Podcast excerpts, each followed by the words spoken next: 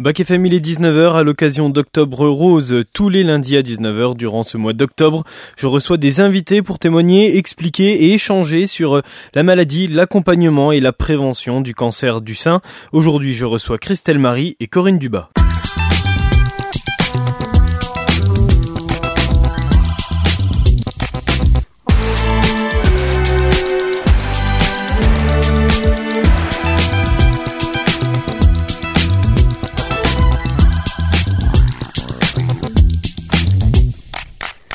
Bonjour Christelle. Bonjour Théo. Tu es présidente de l'association Tous Ensemble contre le cancer. Tu es également responsable de l'antenne relais de la Ligue contre le cancer à Moulin-Gilbert. On se tutoie parce qu'on se connaît. Voilà, je tutoie pas mes invités. Ouais, ouais, voilà, c'est ça. Voilà, tu m'as fait le plaisir d'être mon invité euh, l'année dernière, pas la semaine dernière, l'année dernière. Tu avais témoigné justement sur ton expérience. On va revenir dessus euh, tout à l'heure euh, rapidement. On va pas réexpliquer. Cette émission, elle est disponible en podcast sur le site bacfm.fr et je pense que c'est intéressant de la réécouter. C'est d'actualité en plus et c'était un beau témoignage qui expliquait ben voilà ton combat contre contre cette maladie on peut le dire comme ça je pense comment tu as vécu aussi euh, l'arrivée de, de cette maladie comment toi tu l'as vécu, mais comment aussi ta famille l'avait l'avait vécu? C'était très intéressant. C'est à retrouver euh, dans les podcasts euh, backfm.fr, rubrique Prévence. On va parler euh, d'une conférence qui arrive mercredi 25 octobre à 18h, la salle polyvalente de Moulins en Gilbert, que tu organises avec évidemment l'association et avec la deuxième invitée. Bonjour Corinne Dubas. Bonjour. Bonjour. Vous êtes sophrologue pluridisciplinaire et sophrothérapeute. Beaucoup de termes que je ne connais pas, que beaucoup de personnes qui nous écoutent, euh, j'imagine, ne connaissent pas. Mais euh, vous allez nous expliquer. Sur tout ça, vous allez nous éclairer sur votre pratique et comment vous accompagnez également les personnes qui sont atteintes du cancer. Alors du cancer en général, mais à cette occasion évidemment euh, du cancer du sein, mais je pense que la pratique est, la même pour, pour, tous les, pour tous les cancers. Oui, tout à fait. Après, la pratique, non, enfin la pratique des exercices de sophrologie ne sera pas toujours la même parce que ça dépendra euh, bah, du cancer et des conséquences du cancer, s'il y a eu euh, une chirurgie ou pas. Mais en tous les cas, j'adapte les exercices aux capacités de la personne au moment où je l'accompagne, que ce soit à l'annonce du diagnostic ou pendant les traitements ou en rémission. Et ça change aussi peut-être selon les profils de personnes. On aura l'occasion d'en parler dans quelques instants. Christelle, je le disais, tu es déjà intervenue à l'antenne il y a un an pour la même occasion. On va rappeler ton histoire rapidement. Que tu avais témoigné, tu es tombé malade en 2014, cancer euh, du sein à évolution rapide. Est-ce que tu peux nous rappeler ce que ça veut dire l'évolution rapide? Eh bien, en fait, c'est que j'avais à la base une tumeur qui faisait 3 cm de diamètre et puis quatre autres petites. Et donc, en fait, en peu de, de, jours, peu de semaines, euh, cette euh, tumeur a évolué très très vite. Donc euh, voilà le, le fait que c'est évolution rapide. Donc c'est parce que ça va très très vite et que ça peut toucher après les autres organes du fait que ça passe par le drainage de la fatigue. On parle du drainage de la fatigue, donc on parle de la, glande ganglionnaire. Voilà. Et alors, ma question, est-ce que ça va? Bah oui, parce que j'ai eu une bonne nouvelle hier. Parce que je crois que tu étais tu étais pas vraiment dans le même état d'esprit il y a un an. Non. L'état d'esprit était relativement différent. Il n'y avait pas une, une joie de vivre. Alors on se voit régulièrement, on se voit pas tous les jours, mais on se voit quand même régulièrement et on voit que il y a quand même beaucoup de choses qui vont changer en toi, je pense. Eh ben, il y a eu euh, cette fameuse récidive en fait en 2020. De, sur le second sein. Donc c'est vrai que l'année dernière, je voulais pas me positionner dans l'avenir parce que je me suis dit si hmm. ça continue encore et encore. Enfin, tu étais consciente que ça pouvait changer assez facilement. Euh, donc euh, voilà, en plus euh, je venais de perdre mon papa d'un cancer du pancréas, donc il y a tout ça qui venait en compte. Voilà. Aujourd'hui, en fait, hier, je ne comprenais pas. J'ai reçu ma convocation de contrôle parce que normalement je suis suivie, comme j'ai un cancer génétique, hmm. deux fois par an avec IRM, IRM mammaire et mammographie et échographie tous les six mois. Et euh, ben hier, je comprends pas, on me donne une convocation pour euh, juin 2024. Alors j'ai appelé tout de suite, j'ai dit il doit y avoir une erreur et moi ils m'ont annoncé que non, du fait que mes bilans de cette année étaient très très bons. On va passer à un examen une fois par an. Ça veut dire quoi un bilan qui est très très bon? Eh ben, c'est-à-dire qu'en fait l'IRM mammaire euh, dès que, depuis trois ans, en fait je le fais l'IRM mammaire depuis ma mon premier cancer, depuis 2014, avec l'échographie et mammographie. Mhm. Euh, normalement, c'est deux fois par an parce que comme j'ai un cancer génétique, j'ai un risque de récidive plus rapide que les autres personnes. Et donc, il faut un suivi très, très proche et très, très régulier. Euh, sauf si on s'aperçoit effectivement, donc comme hier, et comme ils se sont rendus compte qu'en fait, les, si les examens continuent sur trois ou quatre années à être vraiment bons, qu'il n'y a Ouais. pas de, de récidive, donc là, eh ben, ils vont tenter une fois par an. D'accord. Donc, Voilà. les nouvelles sont bonnes. Les nouvelles sont bonnes. Et ça, c'est une bonne nouvelle. Du coup, on rappelle que c'était suite à une euh, autopalpation hein, que tu avais euh, commencé à, à- à t'inquiéter, d'où l'importance de rappeler qu'il est important de s'auto-palper. Alors, il est important de s'auto- de s'auto-palper. Je vais donner un petit exemple donc euh, du fait que je reviens sur la génétique. J'ai une fille qui a 23 ans. euh, donc, elle a fait cette recherche à. On fait cette recherche pour savoir s'ils sont porteurs du gène BCR A12, A1 ou A2. Mmh, mmh. Euh, dans notre cas, mon- dans notre famille, c'est le A2. Et euh, donc, euh, à partir de l'âge de 20 ans, on conseille à nos enfants de faire cette recherche génétique. Pourquoi j'appuie sur la génétique? Parce que c'est important quand même de le savoir. Parce que de nombreuses familles qui ont un ou deux ou trois cancers de la même façon et de la même maladie, Mm. euh, faut s'inquiéter justement par rapport à Mm. ça. Donc, euh, ben pour ma fille Orlan, euh, donc voilà ce qui s'est passé. Donc, euh, elle a passé les 20 ans. Aujourd'hui, elle a 23 ans. Elle n'était pas sûre pendant les trois premières années si elle voulait le faire ou pas. Et cette année, elle s'est décidée. Donc, on a appris qu'elle était porteuse du gène. Mm. Donc, euh, d'où l'intérêt de l'autopalpation, parce que donc les médecins, l'oncologue qu'elle a rencontré et les spécialistes lui ont dit qu'il faudra faire une, autopalp- une autopalpation deux fois par an avant d'avoir des enfants. Donc, le jour qu'elle aura des enfants, à peu près, on va dire entre 28 et 30 ans, voire 35, ça peut arriver, mais ils, partent sur une base entre 28 et 30 ans. Donc il faudra qu'elle bah, elle aura ses enfants. Là, elle pourra euh, commencer à faire des mammographies euh, de contrôle, euh, des IRM, et peut-être envisager une opération euh, des seins Mm. directement et euh, en plus des ovaires. Le fait de s'y préoccuper plus jeune, ça permet d'anticiper plus, plus vite aussi, c'est ça l'objectif? Et ben dans le cas de, de la de, de la génétique, oui. De- plus les jeunes femmes, euh, si elles ont des cas de cancer dans leur famille, plus elles font cette Mm. recherche génétique, plus elles auront euh, ben, le- la même ordonnance que pour Orlan, c'est-à-dire euh, deux rendez-vous par an avec un médecin ou un spécialiste pour l'autopalpation, et ensuite euh, ce suivi régulier. Quoi. Il faut vraiment avoir un suivi. Et puis en- après, donc si on part hors génétique, donc dont les autres femmes sont touchées d'un cancer, parce qu'il n'y a pas que la génétique. Mm. Donc là, c'est pareil. Je conseille aussi l'autopalpation chez vous, sous une douche, mais c'est très très important de le faire. Ou euh, dans un coin, euh, dans une autre pièce. Enfin, c'est pas spécialement que dans la salle de bain. Ouais, Là sûr. où est-ce que vous vous trouvez dans votre chambre, mais faites-le, c'est important. On va revenir à ce que tu mets euh, en place dans quelques instants, ta participation à Octobre Rose, mais à la prévention. Finalement, en général, c'est le cas avec ta fille, mais c'est le cas avec peut-être beaucoup de jeunes aussi. C'est important de sensibiliser les jeunes. J'avais un, un docteur hein, qui, qui est intervenu la semaine dernière et qui expliquait que voilà les jeunes s'intéressaient de moins en moins à Octobre Rose et pratiquaient de moins en moins l'autopalpation et que c'était compliqué de, de faire beaucoup de prévention envers euh, les jeunes. Peut-être que c'est quelque chose que tu t'efforces à faire. Les jeunes femmes comme les jeunes hommes aussi, parce qu'on rappelle qu'Octobre Octobre Rose touche aussi euh, les, les jeunes hommes. Le cancer du sein peut concerner euh, les, les jeunes hommes. Tout à fait. On va revenir sur ce que tu mets en place tout à l'heure. Juste avant, on va s'intéresser à mon autre invité. Rebonjour, Corinne Dubas. Vous êtes donc sophrologue, pluridisciplinaire et sophrothérapeute. Vous participez activement à la prévention euh, du cancer du sein et à Octobre Rose en général. On va revenir sur euh, l'accompagnement que vous apportez aux personnes atteintes du cancer du sein. Euh, mais juste avant, c'est quoi être sophrologue? Qu'est-ce que ça veut dire et qu'est-ce que ça comporte? Alors en fait, euh, la sophrologie, en pratique, ce sont des exercices de respiration, de relaxation dynamique et de visualisation positive. Est-ce qu'il y a un lien avec le yoga? Alors, il y a un lien dans le sens que le créateur de la sophrologie, Alfonso Caicedo, qui était un neuropsychiatre espagnol d'origine colombienne, Tout à fait, je connais bien. voilà, est parti donc en voyage d'études. Enfin, quand il a, il- en fait, il était outré par les méthodes qui étaient pratiquées en, en psychiatrie, et donc il a recherché une méthode qui était plus respectueuse de Mm. l'être humain. Mm. Et il est parti du principe que les maladies psychiatriques étaient issues d'une altération de la conscience. Il voulait aller sur une approche plus humaine. Oui, tout à Ouais. fait. Voilà.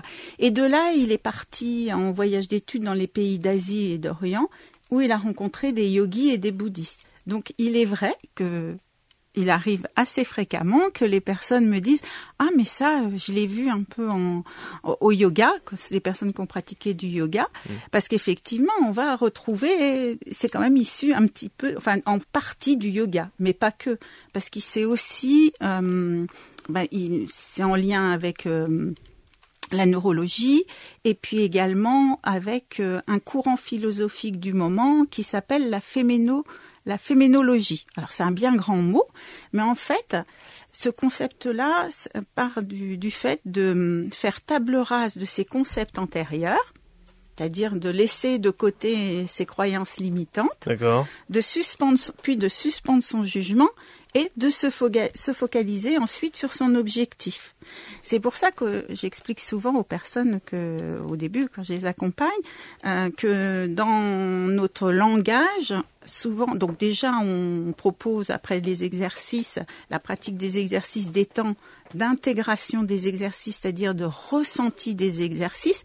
Et dans notre langage, on emploie souvent le terme sans jugement, sans a priori, sans croyance limitante, qui permet vraiment de se centrer sur ses ressentis à l'instant présent. Je suis peut-être un peu largué, mais c'est peut-être un petit peu du, du yoga plus philosophique oui, parce que dans, dans, le sens que derrière chaque exercice, on va pas faire un exercice pour dire de faire un exercice, on va mettre une intentionnalité derrière les exercices, que ce soit de respiration ou de relaxation dynamique. Mmh, mmh.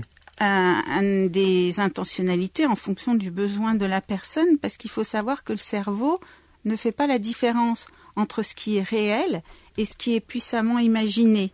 Donc travailler sur la pensée positive, euh, eh bien, plus on travaille sur la pensée positive, plus on ressent le positif en soi et plus on en aura des effets, euh, je veux dire, positifs, et notamment sur son immunité par rapport en ce qui concerne la maladie. Alors là, on est sur l'aspect théorique, mais dans la pratique concrète, qu'est-ce que ça permet, la, sophrologie? Alors, ça permet bah, de gérer son stress, ça permet de gérer bah, ses peurs, on travaille euh, aussi, ça permet de gagner en confiance ou de, de trouver la confiance en soi, parce que parfois des personnes n'ont jamais vraiment ressenti la de confiance en elles, donc ce qui permet de passer à l'action, hein, parce que la meilleure antidote de, du manque de, confiance, c'est euh, enfin des peurs, on va dire, hmm. c'est de passer à l'action.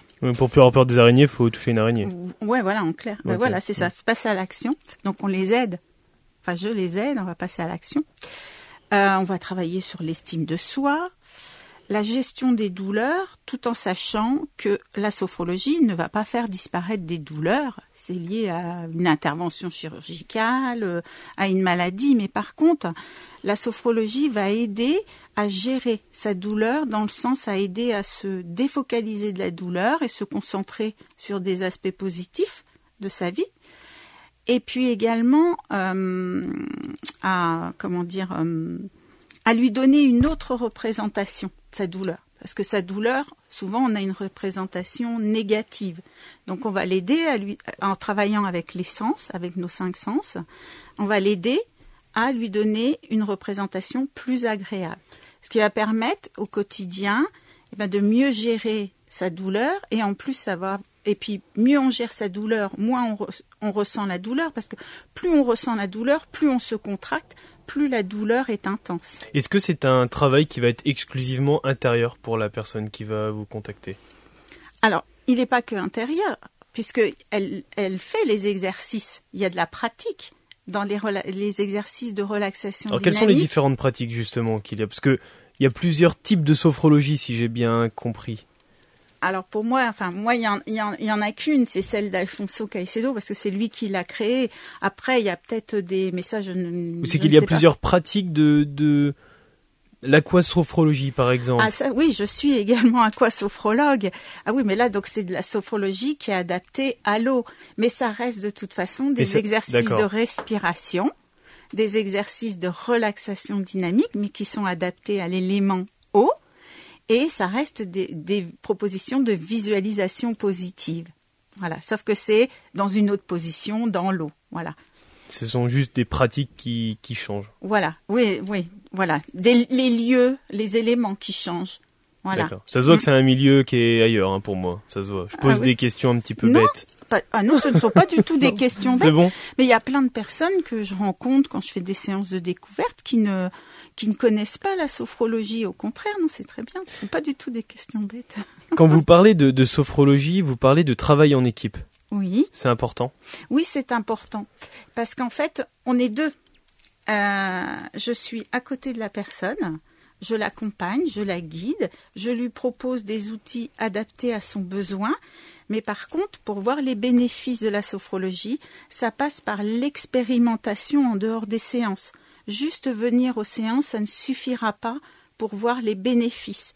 Il est important que la personne les expérimente, les vive et ressente les bénéfices de ces exercices et qu'elle les ancre, en fin de compte, qu'elle les engramme pour, pouvoir, pour avoir ensuite le réflexe de les faire dès qu'elle euh, ressentira un besoin, avant que ça ne vienne euh, déséquilibrer un de ses corps, parce qu'en sophrologie, on travaille sur les trois corps, le mental, corps mental, le corps émotionnel et le corps physique. Et quand on a quelque chose qui vient nous impacter, je vais prendre l'exemple, l'annonce euh, ben, d'un cancer. On peut avoir notre corps émotionnel qui, soit, qui se mette à être suractivé, avoir des peurs. Hmm. Ce qui est Ouais, humain, c'est normal. Nous sommes un être humain, donc euh, on- on- nous avons des, des réactions. Eh bien, avec des exercices justement de sophrologie, de respiration, de relaxation dynamique et de visualisation positive, l'objectif, ça sera de faire, de rééquilibrer ce corps émotionnel. L'objectif, en fait, c'est de venir rééquilibrer ces trois corps quand il y en a un qui est suractivé ou un autre qui est sous-activé. Et alors justement, ça fait Ou les trois, des fois, qui sont souvent, moi, les trois sont sous suractivés. cet exemple fait un lien avec ma question suivante. Comment vous travaillez avec les personnes qui sont atteintes du cancer et là en l'occurrence du cancer du sein? Ben, en fait, leur apporter à bah, gérer leur douleur, hein, enfin, à gérer les effets euh, secondaires des traitements, hein, les nausées, les brûlures, les douleurs, la fatigue. Voilà, on va travailler là-dessus. On va travailler aussi à se préparer à une intervention chirurgicale. On va. euh, C'est un vrai accompagnement finalement sur Oui. euh, les différentes étapes que peuvent connaître ça vient en euh, personnes. Ça vient en support des traitements et surtout, alors ça j'y tiens, et ça je le dis chaque fois. En aucun cas, la sophrologie va se substituer au traitement conventionnel Oui, bien sûr. du, du cancer, mais ça vient en support. C'est un bonus. C'est un, plus. Parce que nous, on va vraiment en sophrologie, voilà, je vais m'intéresser au malade, à la personne. Voilà. Et, et pas à, à- à la maladie, vraiment. Moi, c'est vraiment la personne et ses ressentis, justement, par rapport à la maladie ou là où elle en est. Parce qu'elle peut aussi être, euh, je veux dire, même en rémission, eh ben, il peut y avoir encore des peurs. Je veux dire, des- et puis elle se retrouve seule d'un seul coup, après avoir été accompagnée euh, très régulièrement. Une fois que les traitements sont finis, la personne, elle est, elle plus On vit seule. toujours dans le doute en fait. Voilà, le, voilà, le doute, eh bien, à, aussi à réapprendre à vivre, à se réapproprier sa vie et à se rendre compte pendant les traitements que, à se rendre compte, non pas, enfin, se raccrocher au fait que son corps vit, il est bien présent, il vit, voilà, et non penser euh, mon corps est malade. On va Bah, et puis, puis voir, euh, quand vous parlez du corps euh, vie, euh, pouvoir aussi euh, revivre avec un nouveau corps quelque part. alors Parce qu'une personne qui a un, qui a un sein en moins, c'est c'est très compliqué à, à, vi- à vivre quoi. oui, ce- j'allais y venir. Il y a Moi, ce je rapport justement. à son corps. ouais. Oui, Mm. bah, oui, oui, parce qu'en sophrologie, on, voilà, on travaille avec les sensations. euh, euh, L'objectif, c'est de ressentir son corps, de ressentir les sensations agréables de son corps.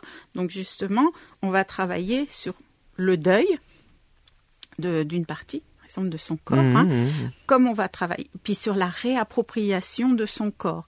Et vous me parliez tout à l'heure notamment de l'aquasophrologie. Eh bien, l'aquasophrologie permet en fin de compte d'amplifier une séance de sophrologie grâce à l'élément eau et qui amène à se plus facilement à se réapproprier son corps.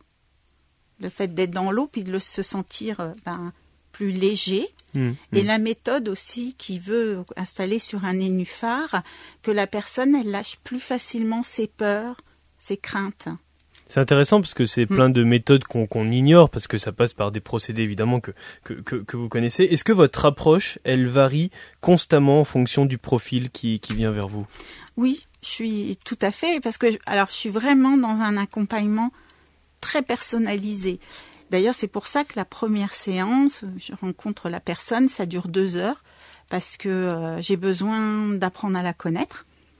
Euh, pour pouvoir euh, bah, lui proposer un accompagnement vraiment adapté à son besoin. Et On va travailler aussi- sur toutes les sphères. Et être sûr aussi que la personne va suffisamment souffrir pour euh, s'ouvrir pardon pour que vous vous puissiez faire votre travail. Tout à fait. Je vérifie que la personne soit prête Mm. à un accompagnement en sophrologie parce que parfois, eh bien, euh, il y a des choses qui ressortent. Être prête à accueillir euh, certaines émotions, être prête à s'ouvrir, à lâcher prise sur certaines choses. Et ça, je, effectivement, je le valide déjà que ça soit une démarche personnelle et non que la personne a été incitée à venir me voir. C'est hyper important, autrement on n'aura pas de résultat. La il y a un risque que la personne ne s'implique pas dans cette expérimentation des exercices à son domicile. Si je me trompe pas, vous exercez depuis pas énormément de temps. Non, depuis trois ans. Depuis trois ans. Et je me suis, euh, en fait, je me suis spécialisée à l'accompagnement du cancer parce que j'ai des personnes qui ont atteint d'un cancer en traitement ou en rémission qui ont fait appel à mes services. J'ai j'ai vraiment apprécié, enfin comme j'apprécie Mmh. d'accompagner tout Oui, public. c'était gratifiant, Voilà, ouais. c'était voilà. Et parce que j'ai vu les résultats. Et mais par contre, hum, j'ai vu à un moment donné quand même un peu mes limites dans le sens où elles avaient un langage, elles, elles connaissent très bien le langage médical qui concerne leur maladie. Et, et voilà, il y avait des choses qui m'étaient inconnues. Et puis en fait, je me suis rendu compte que ben je ne savais pas ce qu'était réellement le cancer. Hmm, Voilà. hmm. Donc j'ai choisi de me spécialiser, de faire une formation complémentaire pour pouvoir leur apporter bah, déjà mieux comprendre, mieux comprendre ce qu'était le cancer, encore mieux les accompagner à travers des outils plus adaptés. Gagner une Ouais. meilleure crédibilité. Oui entre- aussi, entre et même guillemets. moi, et puis plus de confiance aussi Mm. en moi pour euh, accompagner ces personnes-là. Christelle, est-ce que euh, toi, à l'époque où, où tu as appris que tu étais atteinte du cancer, ça aurait pu être euh, une approche où tu aurais pu aller, tu aurais pu te tourner? Oui, je pense, oui. Ça aurait été quelle question tu aurais tu aurais pu poser ou quelle quelle attente tu aurais eu Question, je sais pas, mais euh, je pense que j'aurais eu besoin de, de conseils dans le fait que, ben, bon, peut-être comme d'autres personnes hein, qui ont été malades d'un cancer du sein, Hmm. moi j'ai très mal vécu la, la perte de, de, de mon sein. La perte de mon sein et la perte de mes cheveux aussi par euh, dû à la chimio. Mm. Et euh, tout ça, c'est C'était le changement physique qui t'impactait plus Ouais. que Ouais. enfin qui jouait évidemment sur le moral mais sur les autres aspects qu'on peut connaître? Ouais. Ouais. Ouais. Quel La- est- L'aspect physique pour une femme, c'est important quand même quelque part. Sûr. Euh, bon, pour les hommes maintenant aussi, parce qu'ils deviennent de plus en plus coquets, on le voit sur toi. Bah ouais, bien sûr, bien sûr. Moi aussi, bien sûr, c'est une évidence. J'ai mis un pantalon qui plaît à tout le monde aujourd'hui, hein. Une de plus. J'ai remarqué. Il pourrait être de saison. C'est un, c'est, un léger daim. Velours, velours. Ouais, velours, ouais. Non, mais pour dire que voilà, donc on fait attention, à, on fait attention à notre physique. Et quand une jeune femme, bah moi à l'époque j'avais 40 ans, donc, donc j'étais encore une jeune femme. Euh, donc euh, on t'annonce déjà que tu as un cancer, ouais. que c'est pas sûr que tu puisses t'en sortir. Tu sais que tu as deux enfants en bas âge derrière toi, Hmm, hmm. et en plus on t'annonce pour couper le tout, on va t'enlever le sein. Ouais, ouais. Ouais, ça fait beaucoup de, de choses qui arrivent euh, Ouais. au fur et à mesure, un petit Ouais. peu à la queue leu. Donc, toi, euh, l'accumulation de tout ouais. ça, plus après, on t'annonce, euh, ben, vous- on va, on va, fa- on va vous faire de la chimiothérapie. Hmm. Euh, Il y a un petit peu cette notion dans ta tête de quand est-ce que ça s'arrête. En fait. voilà, c'est ça. Ouais, ouais. Et je pense que de rencontrer euh, donc une personne spécialisée dans la sophrologie, Hmm. comme euh, comme dit Corinne, je pense que peut-être ça nous aurait aidé ça. Ouais, parce qu'il y a cet, y a cet aspect euh, psychologique aussi. Alors, euh, moi, je tiens à dire que c'est vrai que les personnes, elles se confient beaucoup à moi et je suis là, je les écoute. Mais il y a quand même une différence entre le psychologue et le sophrologue, c'est que le psychologue, lui, il est là pour aider à comprendre euh, le pourquoi du mal-être de la personne. Et le sophrologue, il est là pour aider à vivre au mieux, euh, bah, digérer son, sa problématique, on va dire, et à vivre au mieux avec cette problématique qui est là, de sorte à ce qu'elle euh, ne vienne plus l'impacter dans son quotidien, Mmh, en fait. mmh, voilà. mmh. Ouais, voilà. Mm. Et que ça ne vienne plus, que ça dis- et si possible, euh, que la problématique disparaisse. Voilà. Mais au moins qu'elle ne vienne plus l'impacter autant dans son Ouais, je pense quotidien. que ça, dans le fait aussi de pouvoir l'aider la personne à s'accepter quelque part. Ah bah oui, notamment sur l'acceptation du corps, même sans parler du cancer, mais des personnes qui peuvent avoir des problèmes de poids. Moi, combien de personnes j'ai pu voir qui, en fin de compte, se voient euh, avec un surpoids? Quand je les ai face à moi, euh, voilà, elles n'ont pas réellement de surpoids, quoi. Mais elles se voient beaucoup avec une image, mais ça après. Ça vient beaucoup aussi euh, de l'image qu'on leur a renvoyée et Ouais. qui mm, date de des fois de, dès la petite enfance en fait. Voilà. Mais ça après bon, c'est à travailler aussi avec un avec un psychologue. Voilà. Oui. Ça, ça m'arrive parfois de, de proposer à la personne, si elle est d'accord, bien sûr, de, de se mettre en lien avec, euh, avec un psychologue. Vous êtes très apaisante, Corinne. Non, merci. Oui, c'est vrai. Quand je l'ai eu au téléphone, ouais. elle a une voix apaisante. euh. C'est vrai. C'est vrai. Non, Vous- c'est vrai. Vous me donnez envie de faire une pause. On va faire une petite pause musicale. On va revenir euh, du coup juste après. On va parler euh, de deux événements qui arrivent. Enfin, un événement en particulier. C'est une conférence avec vous. Corinne, vous êtes partout. Vous êtes à Moulin-en-Gilbert. Alors là, si un jour on m'avait dit que Corinne Dubal est à Moulin-en-Gilbert, j'aurais pas cru. On en parle juste après. Bougez pas. Merci. I'll smile, I know what it takes to fool this town. I'll do it till the sun goes down and all through the night time. Oh yeah, oh yeah, I'll tell you what you wanna hear. Keep my sunglasses on while I shed a tear. It's never the right time. Yeah, yeah. I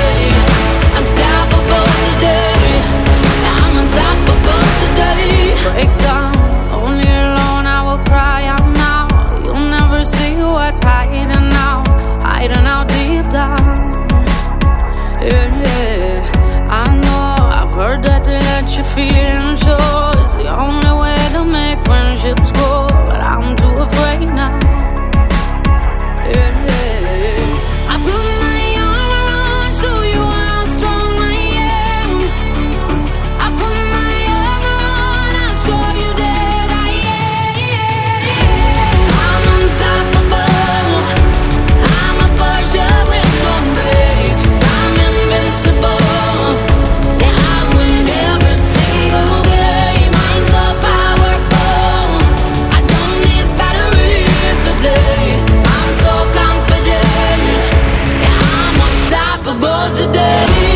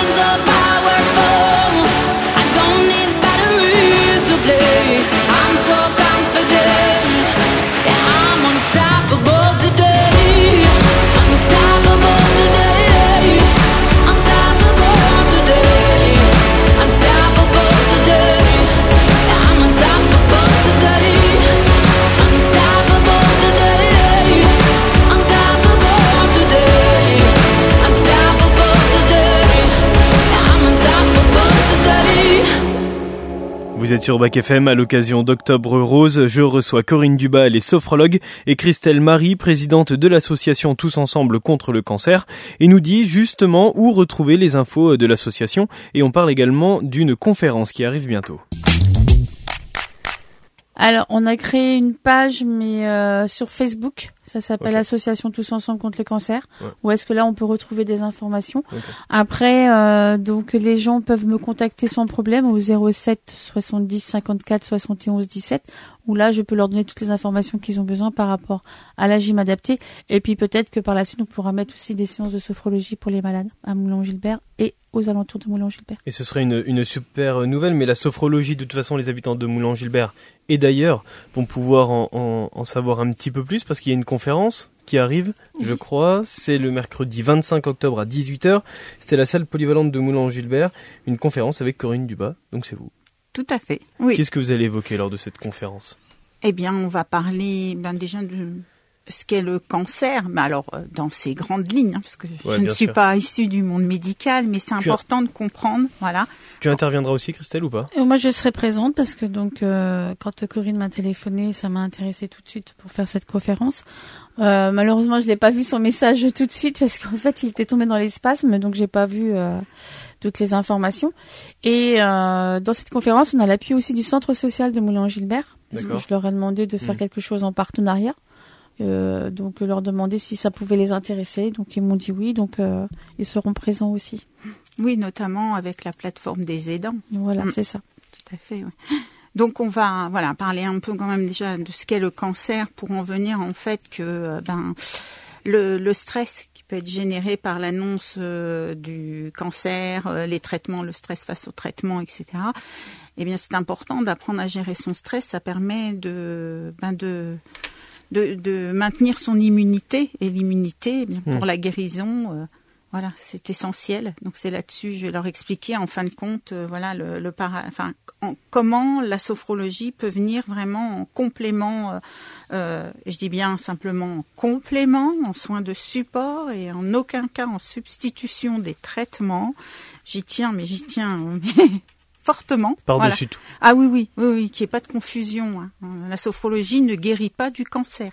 Voilà. Ça va être l'occasion aussi d'évoquer tous les aspects de la, de la sophrologie. Oui, bien sûr. Je vais leur expliquer euh, ce qu'est la sophrologie, comment ça se pratique, comment, dans la pratique, comment une séance se passe. Mm. euh, je vais leur expliquer aussi ce qu'est la- l'aquasophrologie, la différence quand même, et ce en quoi ça peut les aider. Et puis, euh, bah, tout sur quoi on peut travailler en, en sophrologie, comment on peut les aider. Voilà. En essayant aussi peut-être de casser les appréhensions de, de certaines personnes avec ce terme qui peut parfois Mm. faire peur. Oui, oui, tout à fait. De moins en moins, parce que maintenant quand même, je me rends compte que euh, les gens ont, ont plus une, enfin, ont, ont de moins en moins d'a priori, on Mm, va dire, par mm. rapport à la à la sophrologie. Mais justement, je vais je vais partir de de la création de la sophrologie pour euh, le- qu'ils comprennent en fin de compte le but de la sophrologie. sûr, bien voilà. Mm. Les questions des, du public seront primordiales dans cette conférence. Qu'est-ce que vous attendez comme interrogation de leur part justement? Bah, surtout qu'ils ne restent pas sans interrogation et que même si je sais pas répondre, je ne suis pas à même de répondre à leurs questions tout de suite, ben, je me renseignerai et je Mm. reviendrai vers elles. C'était euh, un, un objectif depuis longtemps d'apporter une, une conférence euh, d'un professionnel de, on peut dire de santé? Vous êtes un professionnel de santé, non? Non. Non, non, je- je- enfin, Comment je pourrais vous vous dénommer vous Aidez-moi dans ma question. alors. ouais, enfin, c'est pareil, on fait partie de ce qu'on appelle les médecines douces. Bon, voilà, médecine douce, médecine parallèle, mais C'est- pas considéré comme une non. médecine normale. non, c'est pas, euh, ouais, voilà. Mm. Mais par contre, ça vient beaucoup. Ça va. On travaille beaucoup sur la santé mentale, c'est sûr. Mm. Et puis, euh, comme pour répondre à ta question, euh, oui, effectivement, je voulais quelque chose, enfin, des spécialistes Mm. viennent. Alors, j'aimerais bien des spécialistes vraiment euh, comme une cancérologue, un Oui, oncologue, sûr. des choses Mm. comme ça. Mm. Mais c'est très compliqué de les avoir. Hein, Ah bah, on euh, n'arrive pas à les avoir à la radio déjà. Donc, Donc euh, voilà. Mais bon, euh, quand je- j'ai reçu le mail de, de Corinne, j'ai dit oui parce que je me suis pas concernée pour moi Ouais. personnellement. Mais pour les autres avant mais pour tout, les autres avant tout. Mm. Et euh, ça peut intéresser effectivement des personnes qui sont malades d'un cancer ou d'autres personnes naturellement. Et, euh, et on a besoin aussi de ces soutiens, euh, Mm. euh, comme Hortense qui est naturopathe, euh, comme Corinne. On a besoin de ces soutiens-là euh, dans, dans notre suivi de maladie. Et ça passe donc par la présentation lors de ces événements comme on vient de les évoquer. Merci beaucoup Corinne Dubas. Je voudrais vous remercier d'avoir accepté mon invitation sur Bac FM. Je rappelle que vous êtes sophrologue, pluridisciplinaire et sophrothérapeute. Où est-ce qu'on peut vous retrouver? Alors, on peut me retrouver bien, sur mon site internet hein, à www.corinne-dubas D-U-B-A-S. Voilà, je sais même plus dire mon, mon nom. D-U-B-A-S-sophroplace. S-O-P-H-R-O-P-L-A-C-E.fr ou bien sur ma page euh, Facebook au nom de Sophroplace. pour avoir toutes les informations Voilà. sur votre activité, Tout à fait. comprendre aussi parce que vous expliquez très bien votre parcours mais aussi la sophrologie sur votre site internet et puis ça permet de prendre rendez-vous et de vous contacter. Voilà, euh, tout si à fait. Il y a mes vos- coordonnées téléphoniques. Voilà. Et puis je voudrais te remercier aussi à toi Christelle. Merci de répondre constamment à mes invitations. C'est vraiment, c'est vraiment cool déjà parce que c'est pas toujours facile de venir à la radio, surtout que ça te fait faire de la route. Puis merci de m'avoir présenté Corinne parce que c'est quand même toi qui m'a, qui m'a donné ce contact. Donc c'est, c'est toujours cool. Et puis bravo pour ce que tu fais à Moulin-Gilbert, mais dans le Morvan en particulier parce que comme tu le dis, il y a besoin d'avoir d'événements comme, comme cela et c'est vraiment bien de, de faire tout ça. Merci à toi. Merci Théo. Merci. Je suis toujours très ravie de, de venir te voir.